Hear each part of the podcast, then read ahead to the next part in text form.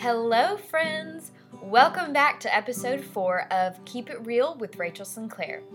I feel like every episode I say, This one is so special, you're going to love it.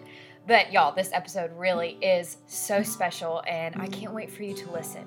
My guest is Shannon Martin. Shannon is the author of The Ministry of Ordinary Places. This book released last year, and if you've seen the cover, it's super cute. It's got two rows of coffee cups, um, very pretty book. But oh, I just ate up every word of it. In the book, Shannon writes about how her family ended up moving to an area that many people might consider the wrong side of the tracks, so to speak. And she started this journey of living life with people who were not like her. Many of her friends and neighbors are coming out of incarceration, struggling with addiction, or just come from a background that is nothing like she or her family had experienced. Shannon has so much learned wisdom that she shares in just the most gracious and beautiful way. There are nuggets of truth scattered throughout her stories that she tells beautifully.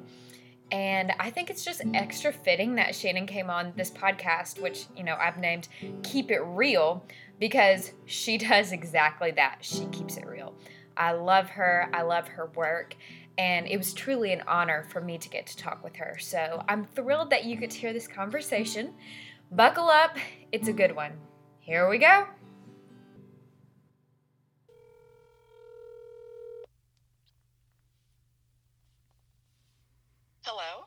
Hey, Shannon, it's Rachel. Hey, Rachel. How are you doing? I'm good. I'm chewing my last bite of toast. I'll be honest. I love it. No, take your time, finish breakfast. Um, do you put anything on your toast or just plain? Okay, I just swallowed. It's um, cinnamon bread, so I just put butter on it. Oh, I love that. Well, I asked because my standard breakfast, I mean, like every morning, is peanut butter toast with a banana on it. So Oh yeah. I'm a toast girl for sure. Yeah. Well, um, I'm so excited to introduce you to my audience. I just thank you so much for coming, um, for taking the time to be on. I read The Ministry of Ordinary Places. Um, I probably finished about two weeks ago, and I just absolutely love both your message, like what you have to say, and then your writing style is absolutely beautiful. Oh, well, thank Um, you. Yeah, and before we jump into you know questions, I wanted to just share this real quick uh, because I was listening to a sermon the other day, and they the pastor shared this verse, and I just thought it was really fitting. So, um, it's Proverbs twenty five eleven, and the verse is, "A word fitly spoken is like apples of gold in a setting of silver." And when I heard that, I just thought that is what Shannon's writing is um, because you know in today's world we've got all these issues and all these problems and people are just yelling on social Yeah. media on the news and it, it can just be overwhelming and i think um, your your voice is such a refreshing um, perspective and it is it's just like gold in the middle of silver so oh, well, thank you. That's so beautiful. Apples of gold. I love it. Yes, absolutely, and we need them. we need that Right, in um, yeah. in the world. So, first of all, can you just tell us a little bit about yourself and your family and um, and Goshen, where you live? Absolutely. My husband Corey and I have been married for almost 20 years now. So we met back in college, and he's from this, you know, county. So he's kind of from this area. I grew up in Ohio. Okay. Um, and we have four kiddos, and all of our kids came to us through adoption. So we have Calvin, who is 13, and he was born in South Korea. And then Ruby is 12. She was born uh, domestically nearby. And then Silas is 10. He was also born in South Korea. And then our most recent adoption is our 24 year old, Robert. Robert, who was born in Chicago and came into our family when he was 19. So we adopted, you know, he was like, he was like our literal big surprise at the end there. Oh, that is wonderful. I love it. Yeah. and um and tell us about how long you've lived where you live and kind of the short version of what brought you there, I guess. Yeah, sure. We live in a in a small city, I guess, called Goshen, Indiana. So we're up here, way northern part of the state.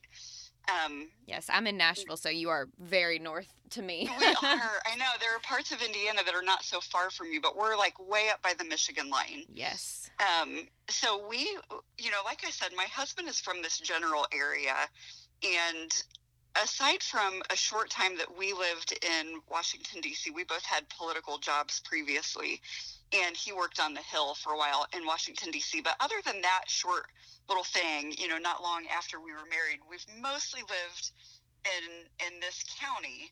Um, but six years ago, my family moved from a we lived out in the kind of in the middle of nowhere in a very quaint kind of Amish mm-hmm. town. We lived out in the country in what we thought at the time was our dream farmhouse. I mean, it was what we had always wanted, and it was just a really beautiful place in a very picturesque setting. Um, and and through a strange course of events, you know, this is how life always tends to go. Yes.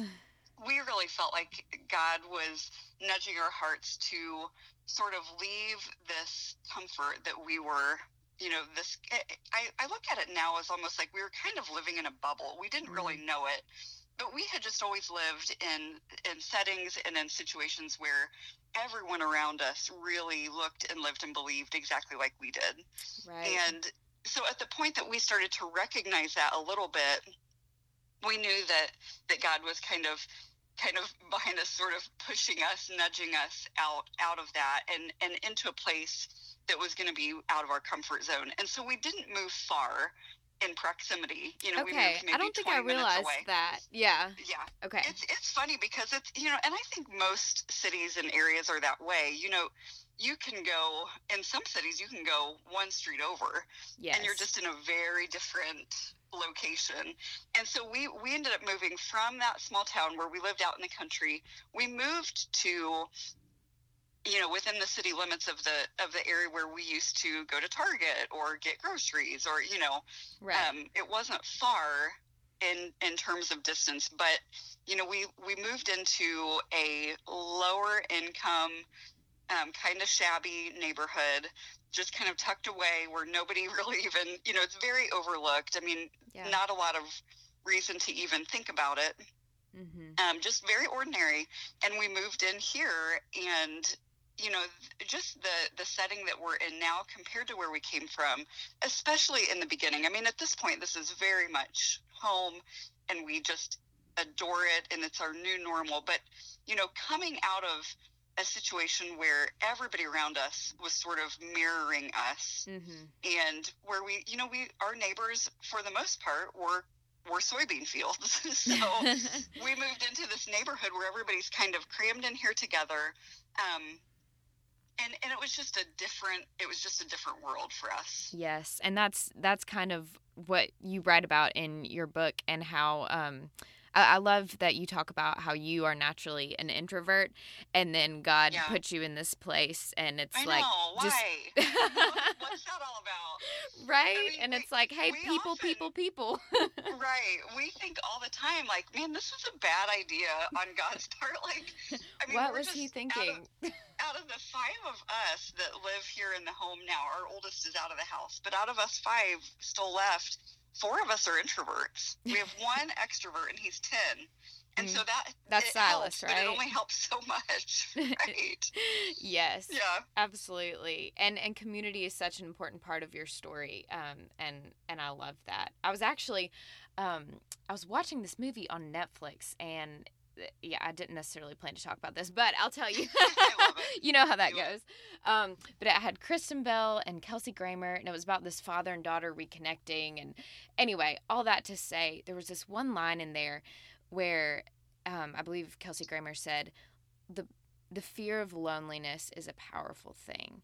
Yeah. And that's good. Yeah. And I just I know this is like a, you know, cheesy like probably not Christian approved, don't watch it, you know. I'm not advocating right, it, but it yeah. was just something that stuck with me and I thought, gosh, how many things, how many coping mechanisms, how many um, decisions do we base just out of this fear of being lonely, Right. yet we're also absolutely. afraid to ex- like to jump in and be in community. It's this Right, because paradox. yeah, we're also we're just we might even be more afraid of being uncomfortable. right. Or I guess I'll just speak for myself, but I mean, you know, that's what for us it was interesting because we we ended up in a place that, you know, for a lot of reasons. I mean, by the time we got here, we were excited, um, we were really ready, but there was still just this this fear of the unknown and this kind of discomfort of you know being in an unfamiliar place where n- Mhm. we didn't know anybody um, and and so it did kind of you know not only did it put us into a place of discomfort for a while it also did put us into a place of loneliness because we were just new right. um, and i think it was really good for us to sit in both of those emotions for a while you know it served us well Right, right. Well, um, one of the things that you talk about in your book is the long haul. And, Yeah. you know, I've thought of this and heard this before in a more organizational sense like, oh, if we're going to start this ministry, we want it to be long term or um, right that kind of thing. But you really focus on it in a relational sense. Um, can you Yeah. explain what that means to, quote, be in the long haul? And why is that just not our default? Yeah, I, I think I kind of latched onto that language, and by no means did I coin the phrase long haul. I mean, sure. I'm not saying that, but it was one of those things that I, you know, just in my in my mind, in my heart, in my writing, I found myself kind of gravitating to that phrasing because I like that it implies um, to me, you know, I'm very much a word person, but I like the the haul part of it because I think the long term, you know, that that tells us, you know, that we're looking out into the future a little bit. You know, we're kind of looking at the long game.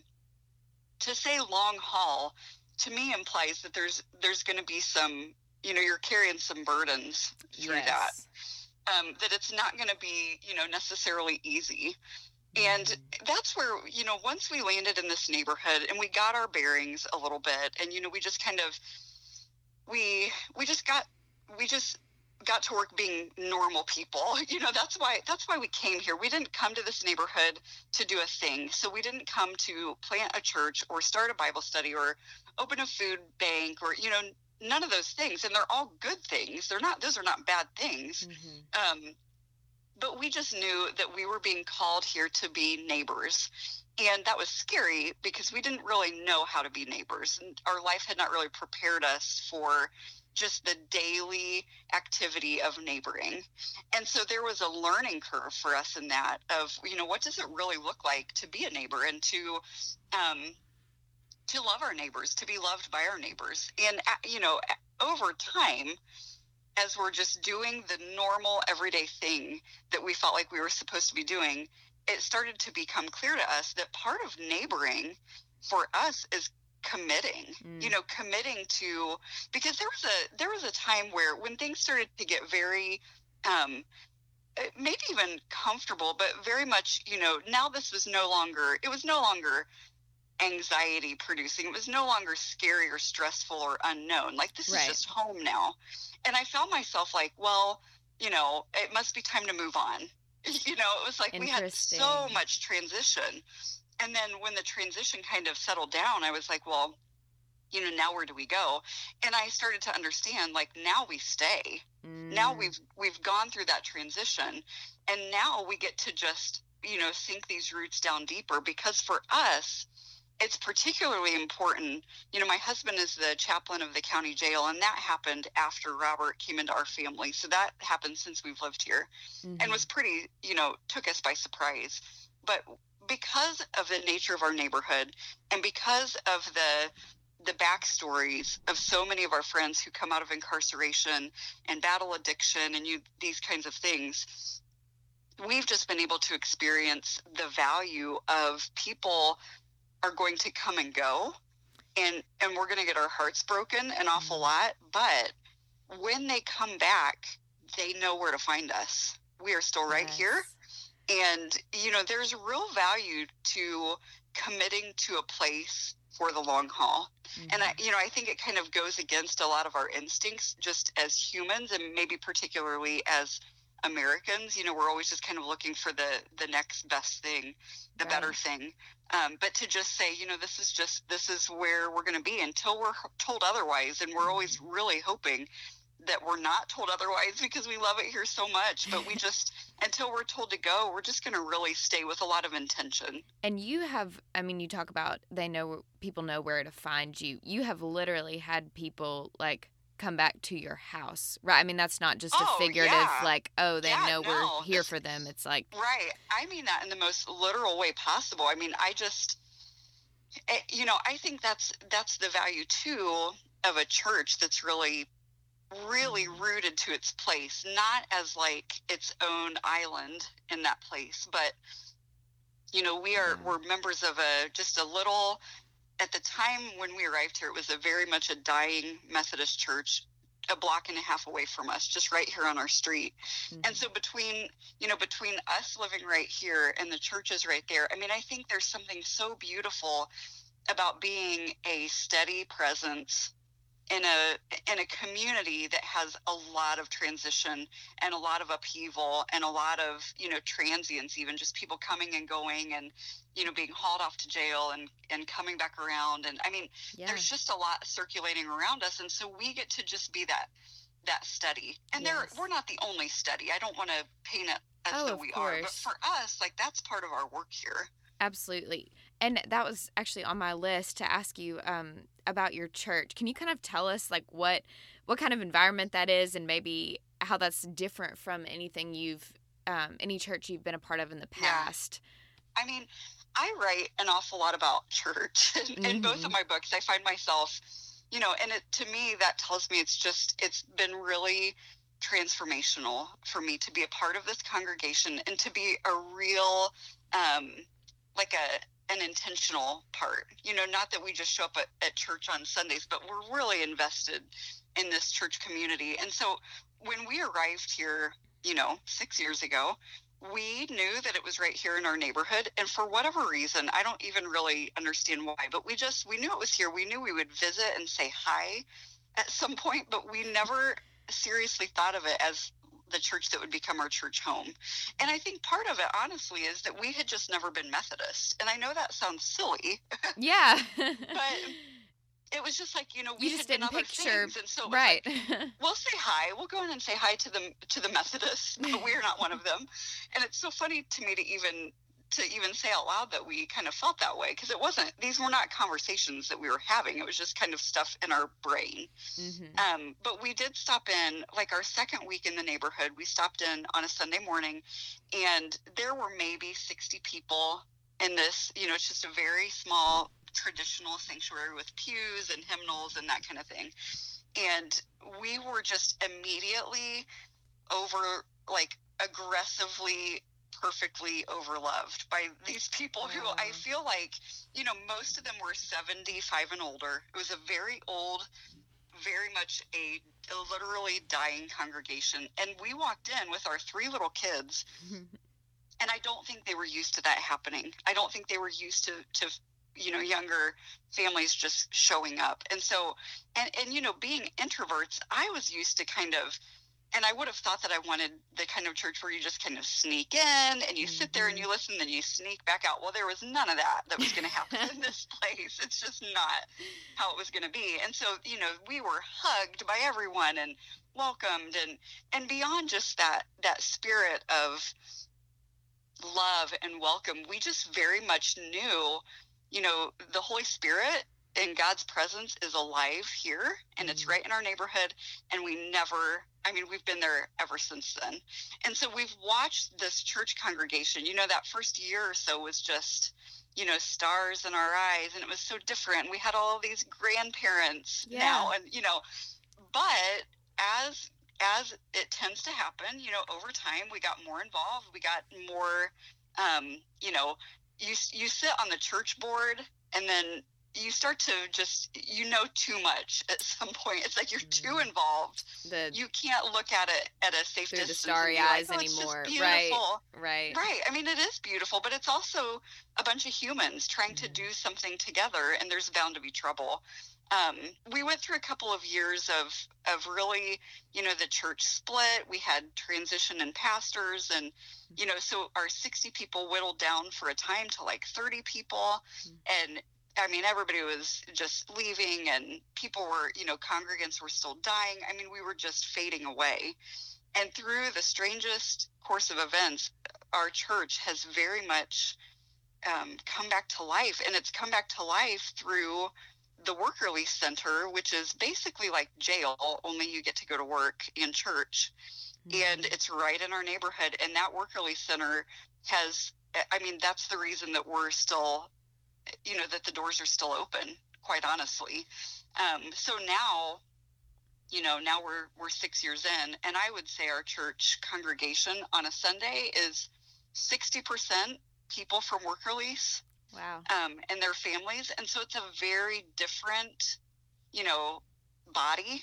Um, Absolutely. Um, and, and very, in a lot of ways, you know, uh, from the outside looking in, if somebody were to come in, it would look, it would look pretty messy. It would look kind of chaotic sometimes. It would look very raw right. and very real. And, you know, I just, I love it so much. That's awesome. I and I so and I think a lot of us would, you know, maybe look at a situation like that and think, "Oh, I can really help, you know, help these people yeah. and serve," which which is obviously a good and true thing.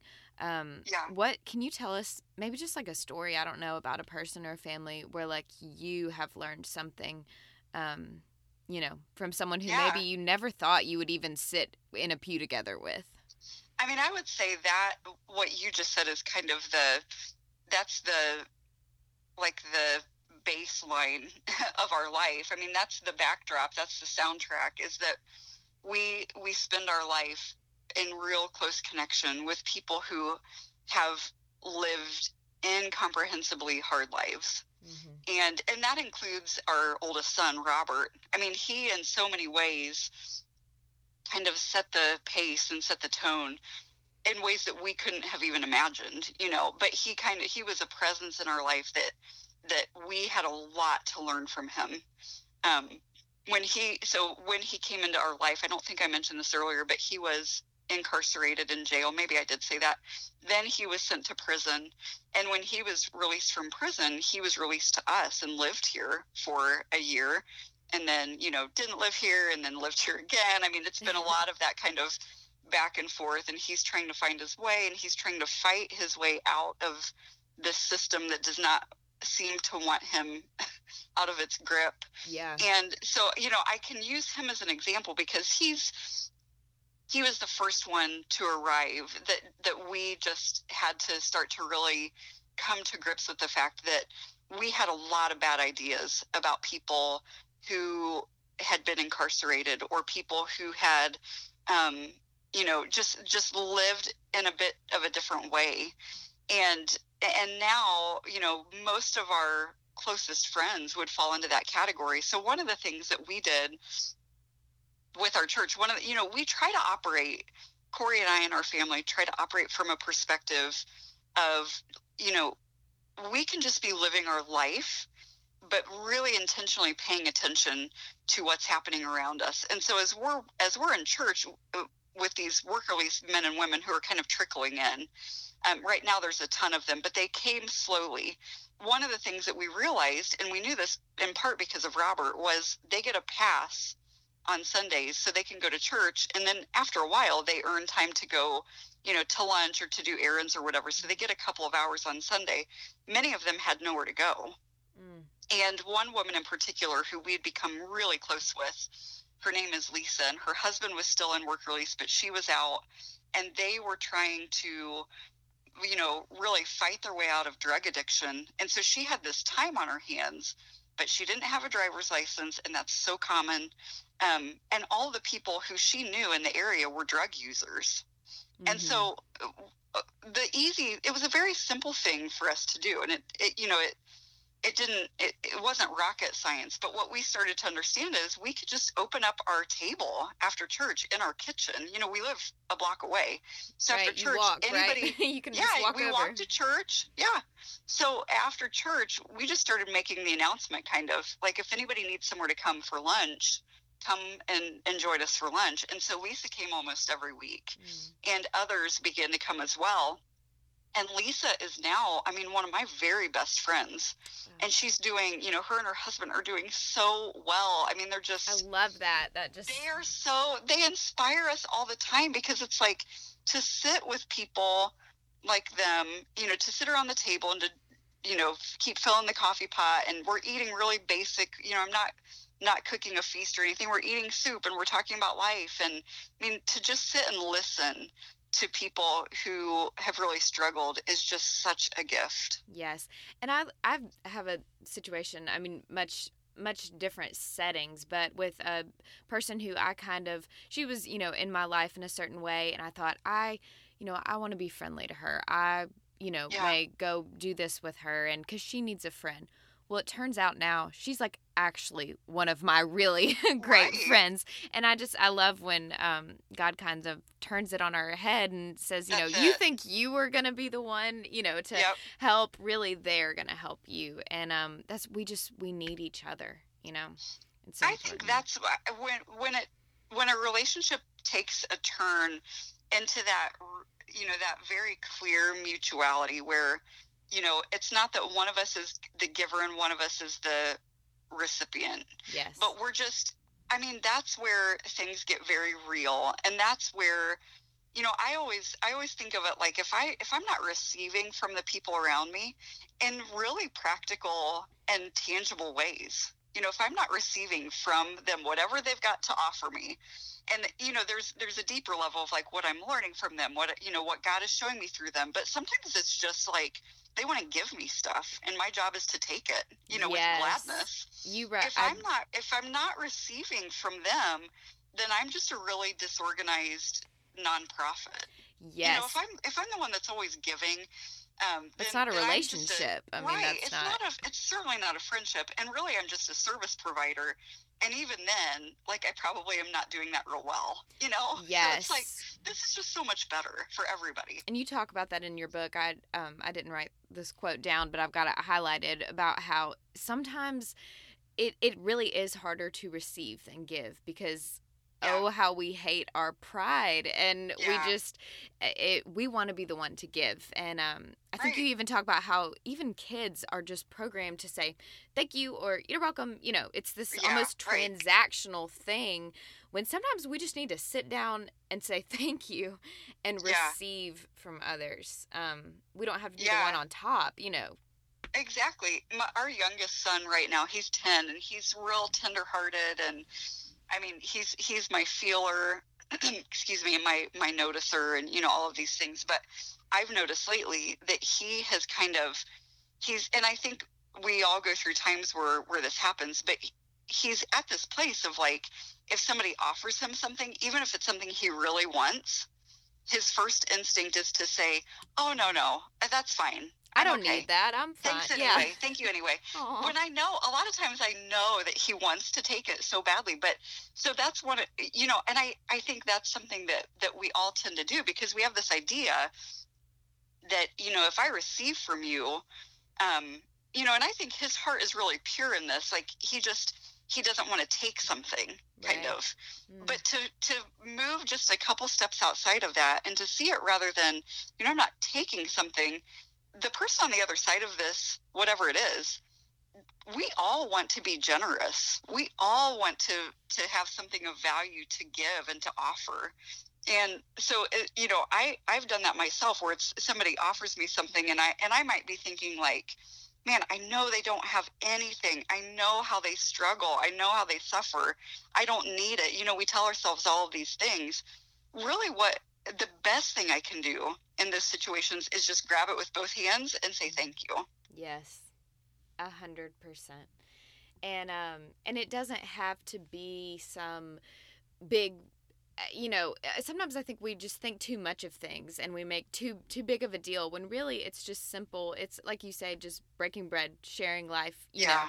know um you talk about you know going to burger king and you know i love that story yeah. about how um your friend said i'm i'm paying and you you say okay uh, thank you you know? Man it was so hard though. Like i just she's she's a perfect example of somebody who you know, I just knew how they were struggling, and and so to receive that that extra value meal, that Yes. Whopper from her, I mean, that's really humbling in the mm. most and I don't mean that in like a fake humble way. I mean, I just felt like I had to stand there in that, you know, at the counter at Burger King and think like, okay, God, like this doesn't make any sense because I've got I've got cash in my wallet. Like I could easily pay and it would, you know, it would I wouldn't miss the money, but I know she's going to miss this money.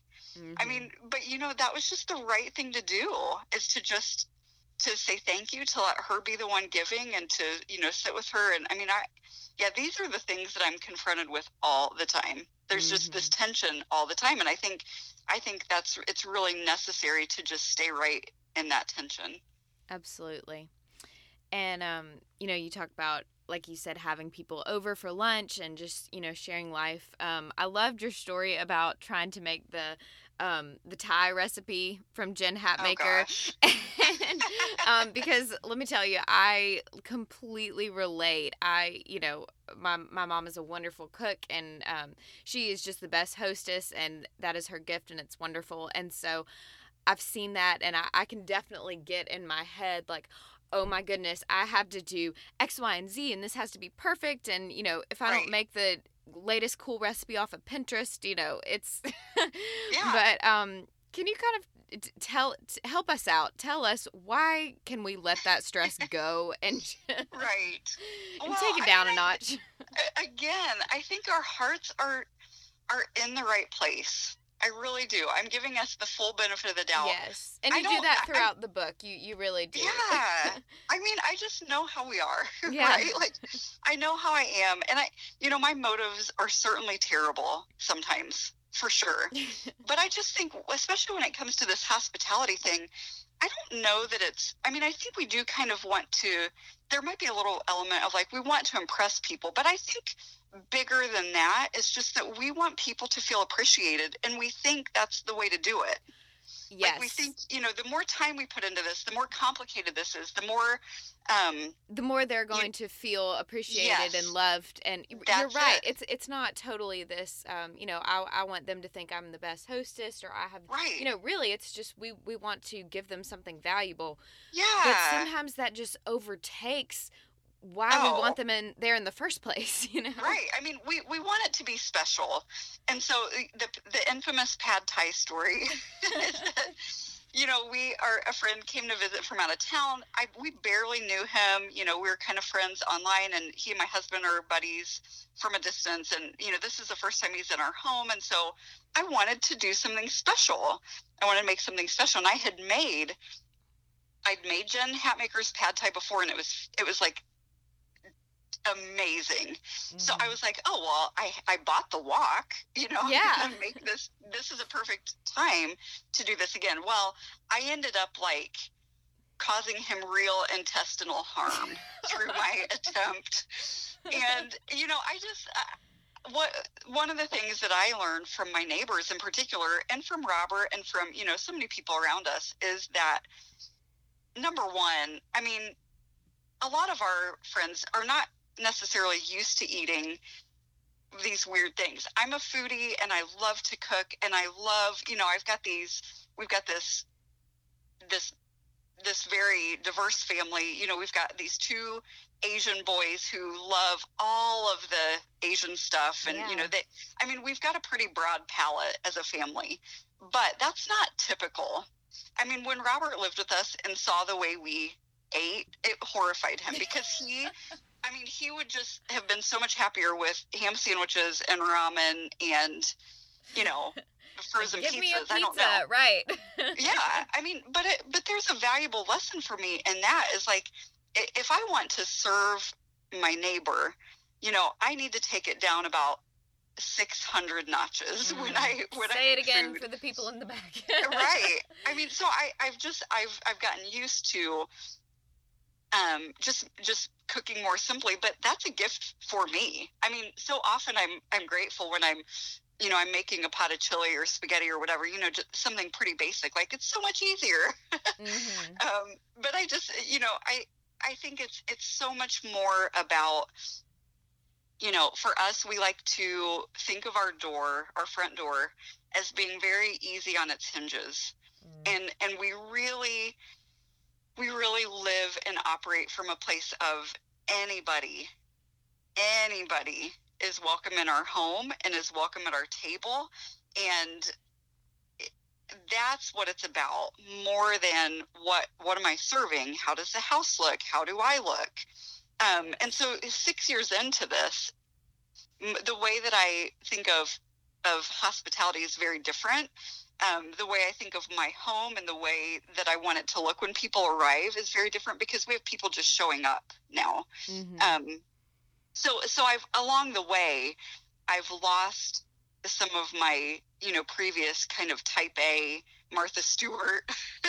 Right. Um, that like that woman is long gone. I i vaguely remember her um and i don't necessarily miss her because now it's like i'm usually kind of a mess i probably may not have showered on a particular day and i'm wearing you know i'm wearing my yoga pants from yesterday and I don't have makeup on. The house is a little bit of a mess. Um, and maybe dinner is is a little overcooked. I mean, whatever the case may be.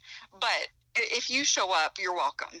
Just yes. come on in and and just drop by. I mean, I used to just go crazy. I would crawl out of my skin when people would just show up and drop by. It was really hard for me. And now it happens pretty frequently. And i i'm i'm happy to say that i you know we've just gotten better over time. Like we've we've put in the time and we've put in the practice. And and it doesn't mean that you know we don't sometimes hear a knock at the door and just think oh no you know like no because Not i now. still feel yeah. that yeah. I'm still me. I'm still an introvert. I still like quiet and I still like my own time and space and you know, but but I just think as we do these things that we know, you know, we know that this is the way community is supposed to be. Mm-hmm. But we're going to have to meet it halfway. Like we're going to have to step into it and as we as we put in that practice and as we take those steps it does it becomes easier it becomes more natural. And that's always always even the times when i might kind of groan inside like oh you got to be kidding me. By the end of that encounter whatever it is i don't ever ever regret it. Mm. you know like that's where the magic happens. That's where real true community is built. Absolutely. I yeah a hundred percent um, let's see. I'm looking over it. We've kind of jumped around like all the subjects, that, which I love. That's that's the best way. Um, one thing I did want to ask you about, um, because this resonated with me so much in your book, is um, the idea that you are going into a relationship or a community, and there's no specific outcome or right. goal because I am I'm an Enneagram 1 and so oh, yeah. I, you know, um which some people call the perfectionist, but uh-huh. I I like to think of it more as the reformer. Um you know, it goes back to the a lot of times people's intentions really are good. Um, you know, like in my case, a lot of times I really do want to help people or think of a situation right. and say like yeah. you know how can i you know if this person is struggling how can i help them get from a to z you know how yeah. do we do this and make it better but per you know being in the long haul um sometimes you just have to let go of things sort of being finished like having a the end or it's right. fixed or it's better um can yeah. you talk about like what you've learned from that yeah i mean first of all, I'm an Enneagram 8. And mm-hmm. but I I just in, twice in the past 24 hours I've said out loud I have some Enneagram 1 tendencies. I was yeah. raised by an Enneagram 1. Okay. So I so I you, you feel, feel you. it. Yeah. I do. I I feel that I feel that like that reformer part more than I feel the perfectionist part, but I used to feel that that perfectionist part more. Like that's what I was kind of referring to a minute ago like i used to have more of those tendencies and they've just they've gotten lost along the way of life. Yeah um but yeah i mean i think i think enneagram ones bring a lot of value because of of all the reasons you just mentioned. I mean you guys you get stuff done right? And you make it better. Um but i i think we had to come to a place especially in corey's work as the chaplain of the jail we had to regroup around our thoughts about success. Because the reality is, even though we know, you know, that as neighbors or with him as a chaplain, like we know we're not here to fix people. We know that. Right. And and we really believe it. But I think there are still these like seeds, you know, buried somewhere in our hearts that are like, but maybe we, you know, maybe we will. maybe we will anyway. We know that's not why we're here, but maybe people will, you know, um, maybe somehow this will lead to a, a particular outcome. And so that's easy to like, you know, to set up camp around this idea of like, what would it look like to to find success here. For for Corey in the jail, the question he gets all the time is about recidivism. So when men leave the jail, are they likely to return? Mm-hmm. And and so people and particularly Christians or churches want to hear that like, you know, we have this really vibrant um, robust jail ministry program. So surely that means that these guys don't come back. You know, surely their their mm-hmm. lives are transformed inside the jail, and then they just you know they go out and you know they they lead successful, productive lives, and and they don't come back. That's not what actually happens. Yeah. you know, what actually happens is that many of them and maybe even most of them do very much find their way back to the jail and that's because in a lot of ways the system is really messed up and yes. broken. But we don't have time to go into that today. right. That's I wish podcast round two. right, exactly. But but what we've come to see in terms of both our neighboring and, you know, Corey's work in the jail, I would even say parenting. I mean, mm. whatever it is that that we think of, you know, these are all areas of our life that would that would count as like our ministry in ordinary places. You know, this is just us living our life. Right. But success in these areas does not look like a particular outcome. It does not look like um, a lower recidivism rate. It does not look like all of our neighbors, you know, they go to um, AA and they stop drinking and they never drink again or they come right. clean off of meth and they never use again. I mean we we see people all the time just relapsing and then trying again and relapsing and trying again. So it doesn't look like a particular outcome as much as it looks like us being faithful. Yes. so that is what success for the long haul has to be is that we're just going to keep we're just going to keep showing up. We're just going to keep staying present we are going to be the ones that you know even down at our church when when somebody disappears for six months and then they wander back in that we will embrace them mm-hmm. that we will be overjoyed to see them and we won't even really care why they were gone. We're just going to be happy to to have them back with us. That's what we believe success really is. Right and i think that i mean it's just a picture it's practicing the love of Christ and, and the love of God, and that you know, you know, while we were still sinners, Christ died for us, and even um, yeah, I mean, I was yeah. having this conversation with my friend the other day about forgiveness, and um, and she said, you know, Rachel, if you think about it, God forgave us when not only had we done like had we really messed up, we didn't even like know to the full extent how bad we have messed up, and we didn't ask for the forgiveness that like we we were just right. clueless and what did he do he just loved us anyway yeah. and i was like oh that is that's powerful and powerful convicting because, you know, you know? I, I, look back on the way i used to see the world and and i would say you know my, my neighborhood is just really diverse it's very immigrant rich um, you know just really a, a beautiful place but i look back you know before we lived here at the way that I saw the world and the way that I operated in my faith and you know the way I viewed money, the way I viewed um, comfort and success. And I feel like I really, I just, I, I got a lot of things wrong. I didn't know what I didn't know, right? Mm-hmm. So just just what you're talking about now. I mean, I think I would I would say that I was really seeing the world in some unfair and probably some pretty sinful ways, but I didn't know it.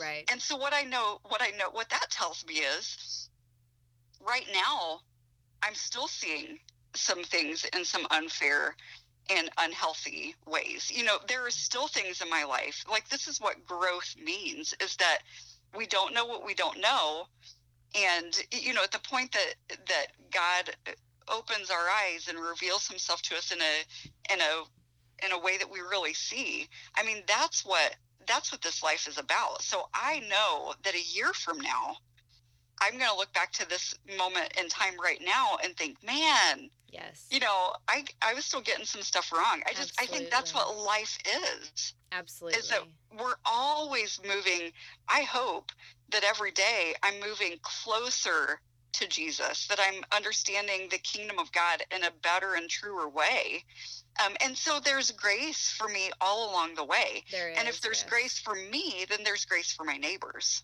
Absolutely. And I know we've, you know, got to, I have to wrap it up because I got to go to work. Um, but real quick, um, what would you say to somebody who's listening and maybe they're thinking, you know what? I do live kind of in a bubble. I know that. I recognize Yeah. that. But I, I don't know that I'm going to do something, you know, maybe as drastic as your family, right. you know, like Yeah. moving to a new area, just jumping in Yeah. or being a jail chaplain. What what would you encourage people with like the first just baby steps to start getting Yeah. outside of their bubble? I love that you asked that because that's the heart of of really the whole book, The Ministry of Ordinary Places, is that no matter where we live, it's ordinary to us. You know, Mhm. it's just so I don't believe that that every person listening is supposed to sell their house and move into a shabby neighborhood. Maybe Right. somebody is, but most people like wherever you are right now, it's safe to assume that God's got you there for a real purpose. Um, so I would say the here's two little baby steps. Number one, begin asking God to see your place, whatever it is, and the people around you, whoever they are, the way He sees them. Mm. That is a prayer that I know God is eager to answer, and it will change everything. I mean, that was one of the first things, that was one of the very first steps in our journey was just starting to understand like every person bears the image of God. God, please let me see the people, not even the people I know, but but sometimes it was just people on passing on the sidewalk when I was driving through a different part of town. Like, help me to see people Mhm. around me through the way that you see them. Yes. And then, and so part B, I guess, of that is we've got to get very serious about paying attention. And I mean that in the most literal way. Um, being present in our place, taking walks, you know, joining work that, that is already happening rather than always thinking we need to start something new. I mean, God is already at work in our streets and in our back roads and in the alleys and in the schools and I mean God's at work there so we can we can open our eyes and notice what's already happening and choose to be a part of it. Mm. That is a powerful step in beginning to just move even if even if our physical home doesn't move but to find these places of exile around us like these places where where pain exists where suffering of some kind exists and it exists everywhere in every context and and to choose to walk straight towards it rather than detouring around it. Oh, that's powerful. I love it. Um, I love it. That's that's perfect. That's exactly what what we need to hear. You know. um, all right, and tell us where we can find you, where we can follow you, and I mean I already do, but for everyone Well, else, if they you. haven't already read the book. Yeah, you can find the Ministry of Ordinary Places eh, on Amazon or BarnesandNoble.com or in the physical stores. Um, really, anywhere books are sold, that book is available. And right now, we're just getting ready to start an online um, book club over on Facebook, going through the book. So you can find me on Facebook, Shannan Martin Writes. Um, my blog is shannanmartinwrites.com, and my two favorite, they're like my twin favorite social media platforms are Twitter and Instagram. I'm on both of them most days. Um, and in both places, I am at Shannan Writes. Yes, and it's I love getting to you know I read about your neighborhood, but to see pictures and to see your kids and in Yes. the church, it's it's a lot of fun. So um, yeah, it, it is. Yes, well, I can't thank you enough for taking the time to talk with me, and um, I know I know pleasure. I have been enlightened by this, and I know other people will as well. Yeah, thanks for having me on. Absolutely. All right. Well, you have a great day. All right, thank you. See ya. Bye. Wow, wow, wow. What a conversation. I loved that, and I hope you did as well. Like Shannan said, you can find her at shannanmartinwrites.com, and that's S H A N N A N. And look for her book, The Ministry of Ordinary Places, wherever books are sold. I can guarantee you will not be disappointed. If you have enjoyed these last few podcasts and you're thinking, man, how can I help Rachel spread the word? Thank you for asking. It's very simple. You can rate the podcast, preferably five stars if that's what you're thinking, and it helps if you also write a short comment saying why you enjoy listening. That just makes it easier for other people to find us. Secondly, you can subscribe just by hitting the subscribe button. That way, you will get every new episode automatically downloaded onto your device. And lastly, make sure you're following me on Instagram and Twitter. My username for both is one, as in the digit, one Rachel Sinclair. That's it for today. Thank you so much for tuning in. Be sure to look out for the next episode coming in early February. I already have it recorded, which makes me feel very organized about this whole thing. it's kind of a miracle. But anyway, I will see you next time. Or hear you next time. You'll hear me next time. I don't know. Anyway, y'all have a great day. Thank you for listening. Bye.